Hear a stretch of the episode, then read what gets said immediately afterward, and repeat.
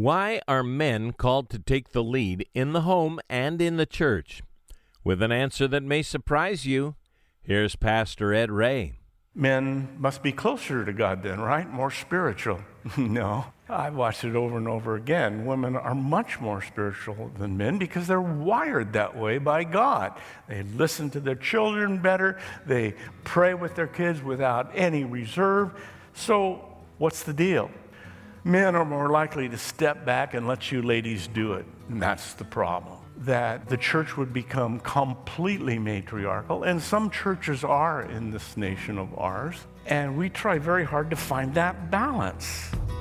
Zion hands, place man. Sick healed, stand singing hallelujah. My kingdom built with the blood of my son, selfless sacrifice for everyone. Faith, hope, love, and harmony. I let this world know me by your love. Someone has said that life is a balance between holding on and letting go. So, what do I hold on to and what do I let go? We'll get some help from 1 Timothy chapter 2. It's the scripture we'll be delving into today on Grow in Grace with Pastor Ed Ray. If you were with us last time, we waded into the battle of the sexes, but only because we want to be faithful to God and to you to not skip over parts of the Bible because they're difficult or controversial. In addition, the Bible has answers, providing a balanced vision for the home and the church. Here again to jump into the fray, picking up in verse 8, is Pastor Ed. Modest comes from a Latin word that means moderate, in the middle, moderation. And so Paul is simply saying styles come and go, but being in the middle, not too dowdily, I'll say. He doesn't want you to, to wear a flour sack, ladies, or uh, not too risque, but find some middle ground. But that's just part of what he's saying here. Not with braided hair or gold or pearls or costly clothes. He's, he's not saying you can't wear gold. There are churches that try and interpret this this way. You can't wear pearls and all kinds of other things. He's saying do things in moderation. In fact, he's saying be more concerned about the inside than the out. That's what God said to Samuel when he was looking for a king for Israel. And Jesse brought his sons by, and the first one come by, and he's this handsome guy. And Samuel says, Surely this is the one. And God says, No. Man looks on the outer part, God looks on the heart. Be more concerned about what's inside than what's outside. Uh, Peter says almost the same thing in 1 Peter 3 3. Wives, do not let your adornment be merely outward, arranging hair, wearing gold, putting on fine apparel, but let it be the hidden person of the heart, with the incorruptible ornament of a gentle and quiet spirit, which is very precious in the sight of God. So focus on the inside, not the outside. Try and find the middle ground and you're fine. Verse 10, but which is proper for women professing godliness with good works. Again, it's pertinent about outward appearance. He's, he's pointing to that. We shouldn't judge people or try and be judged by outward appearances, by things we wear on the basis of things that are not important. So, notice he says salvation is with good works, not by good works.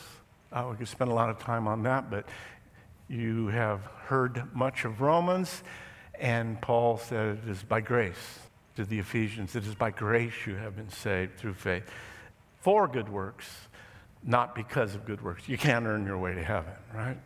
Okay. Okay, so that's good. Let's pray and go home. Oh, wait a minute. You got verse 11. There is that little thing. Oh, dear. Let a woman learn in silence with all submission. So we have this group of women who Paul says, be silent. The word hesheritio in the Greek language actually means quietness. Still in the Concordance says, does not meddle in the affairs of others, undisturbed and peaceable in their lives. So Paul has used this word before in the context of that helps us back in 2 Thessalonians 3:12 we read Paul was talking about busybodies in the church of Thessalonica, northern Greece, and he said, Now them that are such we command and exhort by our Lord Jesus Christ that they work in quietness. And there it's translated quietness, and eat their own bread. In this chapter we're looking at, verse 2, Paul wrote it, and it's normally translated this way that we may lead a quiet and peaceable life. So I don't really understand why the King James translators use the word silence. Obviously, he's not telling us to live a life of silence. Some tried that in the Middle Ages, didn't work out very good. So, listen and learn quietly and submissively is what's going on here. Now, there's, besides the cultural reason of what the history of Ephesus was, there's also a number of Jewish women in the church. We know that. Priscilla and Aquila were there and others. So this is dealing with something culturally for those who grew up in a Jewish synagogue or the temple in Jerusalem. There's a wall of separation in synagogues of Orthodox Jews today. It looks like that one on the right. This is a Midwestern synagogue. And it separates the men from the women.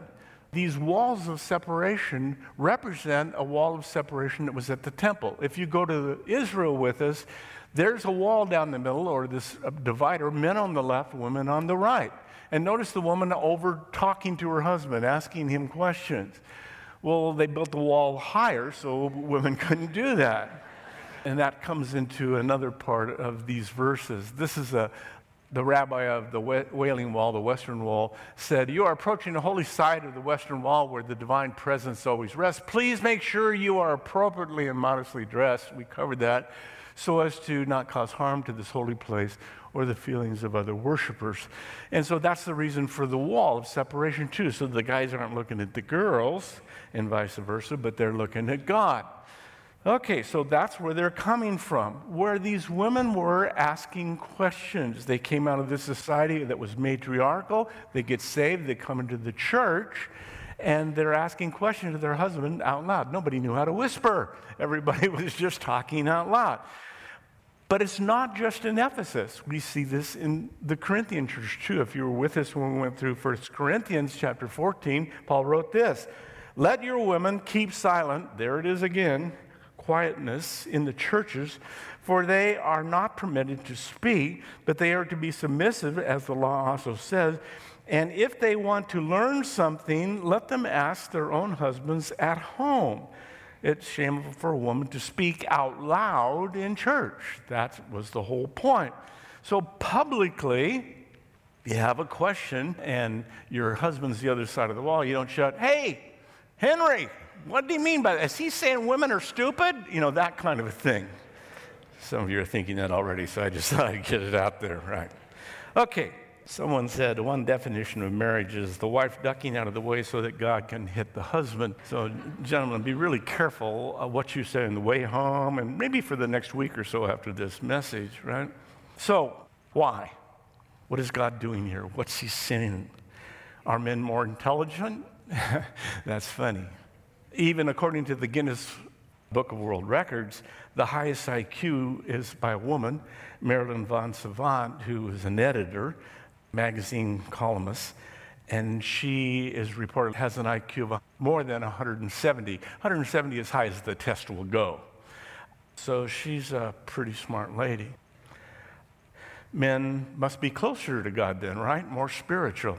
no, I've watched it over and over again. Women are much more spiritual than men because they're wired that way by God. They listen to their children better, they pray with their kids without any reserve. So, what's the deal? Men are more likely to step back and let you ladies do it. And that's the problem. That the church would become completely matriarchal, and some churches are in this nation of ours. And we try very hard to find that balance that we recognize that a woman is a gift, brilliant, beautiful, talkative, good to be around. Now, I said talkative because a lady stopped me afterwards, after the first service, several did after the last night's service too. She said, What do you mean talkative? And I said, Well, if you go over into the nursery area here, go into the two year olds on the left, and you'll see little girl standing, looking at little girl looking at her dress. Says, oh, I like your dress. It's very pretty, and your hair is so wonderful. And look at that, and, and they're just commiserating, right? little boys are over on the left hand side, their choice, and they have cars and trucks, and they're going, mm, mm, mm. I rest my case. Verse 12. I do not permit a woman to teach or have authority over a man, but to be in quietness. Again, this worked out practically in my life. When I became a believer, my wife pushed me out in front. In other words, she wouldn't lead in prayer. I said, Well, you go ahead and lead prayer. You've been leading in prayer. Anyway. No, now you have to do it. You didn't tell me that before. I didn't sign up for this. Yeah, you did. And that's what's going on here.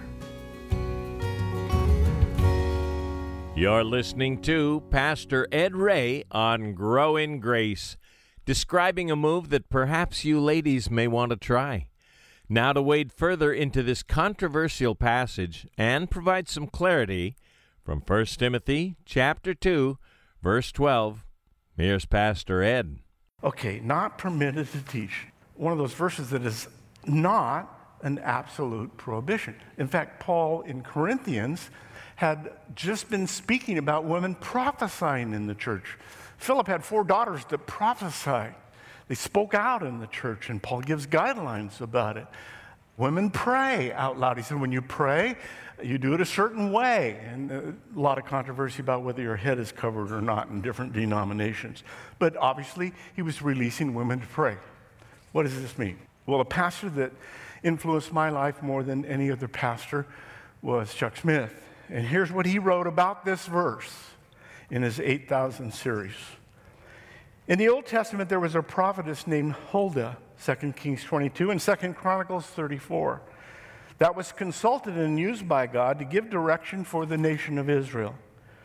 There was Deborah in Judges 4 and 5 that God used in a mighty way in the deliverance of Israel from Sisera, the general. There was Esther that God used to deliver the Jews, the Hebrews. Coming into the New Testament, there was Mary Magdalene, who was the first one that was commissioned by Jesus to give the message of the resurrection. Go and tell my disciples that I have risen. There are many other women, Priscilla, who worked together with her husband Aquila in Ephesus, and Apollos came and they took him aside and explained the ways of the Lord more completely to him, but obviously Priscilla had an active role.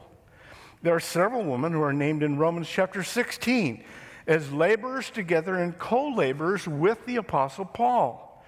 Paul said in Galatians 3:28, there is neither Jew nor Greek, bond nor free, male or female, but Christ is all and in all. So it isn't a blanket kind of silencing of the woman from ministry or from duties within the church. It was there in Ephesus because of the particular situation that we talked about, but it wasn't something that was general, even as was the case in Corinth that Paul wrote about in his Corinthian letter. So, the key to this verse is the two words in English have authority. It's a single Greek word, authentiia. Authentiia is uh, the loaded word that occurs only one time in the entire Bible. So it makes it difficult to know exactly what Paul meant. So there's some room here. The Greek word, literally, according to Strong's and several other sources I went to, means to domineer, to usurp authority, to take what is not rightfully yours. It's talking about the heart of the woman who would try and do that. To do so, by implication of trying to teach without her husband, uh, without the pastor in agreement, or in fact, her becoming the final authoritative teacher. We read this to say that is not correct. To have authority over suggests abuse of authority, uh, but it doesn't mean that exactly here. It just means for a woman to take something that she shouldn't. Doesn't forbid men and women from teaching each other. In fact, we're commanded to do so. Colossians 3:16, let the word of Christ dwell in you richly as you teach and admonish one another. I already told you my wife taught me about scripture and Jesus. Hebrews 5:12, for though by this time you should be teachers, we're all called to teach one another, particularly new Christians that you and I have a call in our lives. So, two reasons Paul says this is God's order. Number 1, verse 13. Adam was formed first, then Eve. It was the creation order, and I went through it quickly at the front end Adam, then Eve, and up through Noah and Abraham and Isaac and Jacob, and so on and so on. Paul does not take these reasons from culture, he takes them from Scripture. And that's the anchor in this whole storm of discussion that's going on in our nation. Do we follow culture or do we follow the Bible?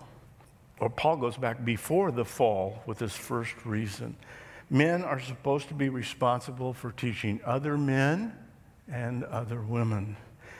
The mind of God, he deliberately formed men first, a man out of the dust, and then a woman from the side of Adam. Why did God even create women? Parthenogenesis is possible, having children without two sexes, sharks do it, etc. Why did God create women? This is rather a famous list of 10 reasons why God created Eve. Number 10, God worried that Adam would always be lost in the garden because he knew men would never ask directions. See, it was a little too heavy in here. I knew by this time we probably needed this. Number nine, God knew that Adam would one day need someone to hand him the TV remote. Number eight, God knew that Adam would never buy a new fig leaf when the seat wore out. Eve would have to get it for him. Number seven, God knew that Adam would never make a doctor's appointment for himself.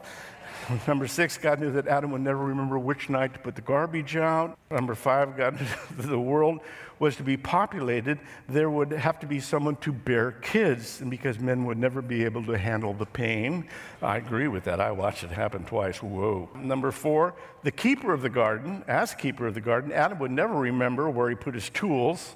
Mm. Number three, scripture account of creation indicates that Adam needed someone to blame his troubles on when God caught him hiding in the garden. Number two, as the Bible says, it's not good for man to be alone. He only ends up getting himself in trouble. And then, of course, you all know this. When, when God finished the creation of Adam, he stepped back, scratched his head, and said, I can do better than that. all right. Yeah, I know. All the women, go ahead, ladies, it's fine. Verse 14. The second reason Adam was not deceived, but the woman being deceived fell into transgression. Now, careful. Paul is not talking about the woman being more gullible than the man. I've heard that taught, I just, man, hurts. I get a headache thinking about it. He is saying, there's two different words here for deceived. He is saying that Eve, sin was not out of ignorance. She knew exactly what she was doing. She wanted to eat of the fruit so that she could be like God. And so she talked to the serpent and got sucked in. Adam, as guys do, his wife said, Here, try this fruit. He said, Sure. you know, there wasn't even any temptation there, but many have commented that he knew that what his wife had done would cost them the garden, so he joined her in it. Can't tell you whether that's true or not, but the woman carried the greater burden because she was deceived. Nevertheless, verse 15 says, she will be saved in childbearing if they continue in faith, love, and holiness with self control. Now, this is a very difficult verse, and there's lots of room to argue if you want to go after it. There are whole books written on this one verse. So, let me sum it up by saying it's speaking of the essential role that women play in the plan of salvation the power to give life. You see, step back, God is looking for as many people as possible to be saved and join Him in eternity. That's His heart. And so the way people are born so that then they can hear the gospel is through a woman. That's the part she plays. He said that was true back in the garden. He said that through Eve, through her seed, that someone would be born who would crush the head of the serpent. And of course, the Messiah Jesus would come through her seed. So a woman was the plan of God from the garden, and he put Mary Magdalene first there at the tomb and at the cross. And so we have this picture of women participating. Now, there's a definite article, the, T H E, in front of childbearing. The childbearing. Uh, he's talking, some would say, about the childbearing of Jesus, the Savior, Emmanuel, God with us. That may be true, but I prefer that it's talking about the general idea of childbearing to reach the whole world with the gospel. Okay, so women and men are spiritually equal. Paul makes that very clear in Ephesians chapter 3. So that cannot be what he's talking about here. Women are not second class citizens, there's neither male nor female. But they are subject to God's word just like we men are. Plenty of guys in this room would rather you ladies lead in prayer and take the role spiritually in your home of teaching your children. God said, No, men, you can't do that. You're under this law, this command of mine to lead your family. Men are commanded to step up and lead because they are potentially less spiritual than women. Okay, I tried to say it. Let me try and say it one more time and we'll close with this. Men, do not use these verses on your wives or girlfriends. They will explode in your face. And you would be using them in the wrong way. You can't do it. Only God can do this. What are you going to do? Well, here's what I suggest. This is an ancient Persian story about Cyrus the Great. Cyrus the Great was kind of the George Washington of the Persian Empire. He brought the whole thing together. And he had an enemy who was a prince, and he was able to capture the prince and his wife and children all together. And he had them brought before him, and he was stunned when he saw them because they were very noble looking family. And he paused and thought for a couple of minutes before he spoke, and he said to the prince, What would you give for you and your family's freedom? And he said, My whole kingdom. He said, What would you give for your children's freedom? He said, Half of my wealth. He said, And what would you give for your wife's freedom? He said, I would give myself. And Cyrus was so impressed with this man that he let him and his whole family go. And as they left the courtroom, the husband turned to his wife, the prince, and said, Did you notice what an elegant, handsome man Cyrus was? And she thought a moment. She said, No, because I was looking at the man who said he would give his life for me. Jesus said, Men, we are to lead the home as Christ leads the church. How did he love the church, lead the church? He died for us. Lay down your life, gentlemen, and then your wives will be able to live with you. A noble challenge Pastor Ed Ray has given to us who are married on today's Grow in Grace. May we accept the challenge, trusting in the grace of Jesus and the power of the Spirit to carry it out. Get today's study on CD by calling us toll free at 844 77 Grace. That's 844 77 Grace. You can also listen to the program online at thepackinghouse.org. Again, we're at thepackinghouse.org. We don't like to make a big deal about it, but we are listener supported ministry. And if God is calling you to take part in the ministry through a financial gift, we'd like to say thanks by sending you Power Through Prayer by E.M. Bounds. Maybe prayer to you is just something you do without much thought before a meal, or just another thing to cross off your to do list.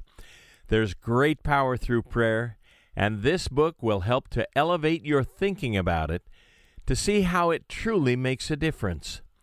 This guidebook provides believers with information about the most effective ways to use prayer to better understand God's Word to fully appreciate divine power and more deeply commune with God. Again, that's your gift of any amount to grow in grace.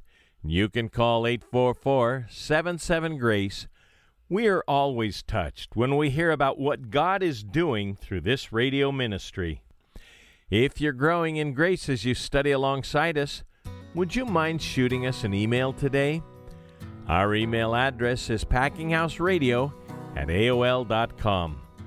Then join us back here next time for Grow in Grace as we return to 1 Timothy. In the meantime, keep looking to Jesus and grow in His grace. Zion, Sick and the cripples stand singing hallelujah. My kingdom built with the blood of my son. Selfless sacrifice for everyone. Faith, hope, love, and harmony. I said, let this world know me by your love.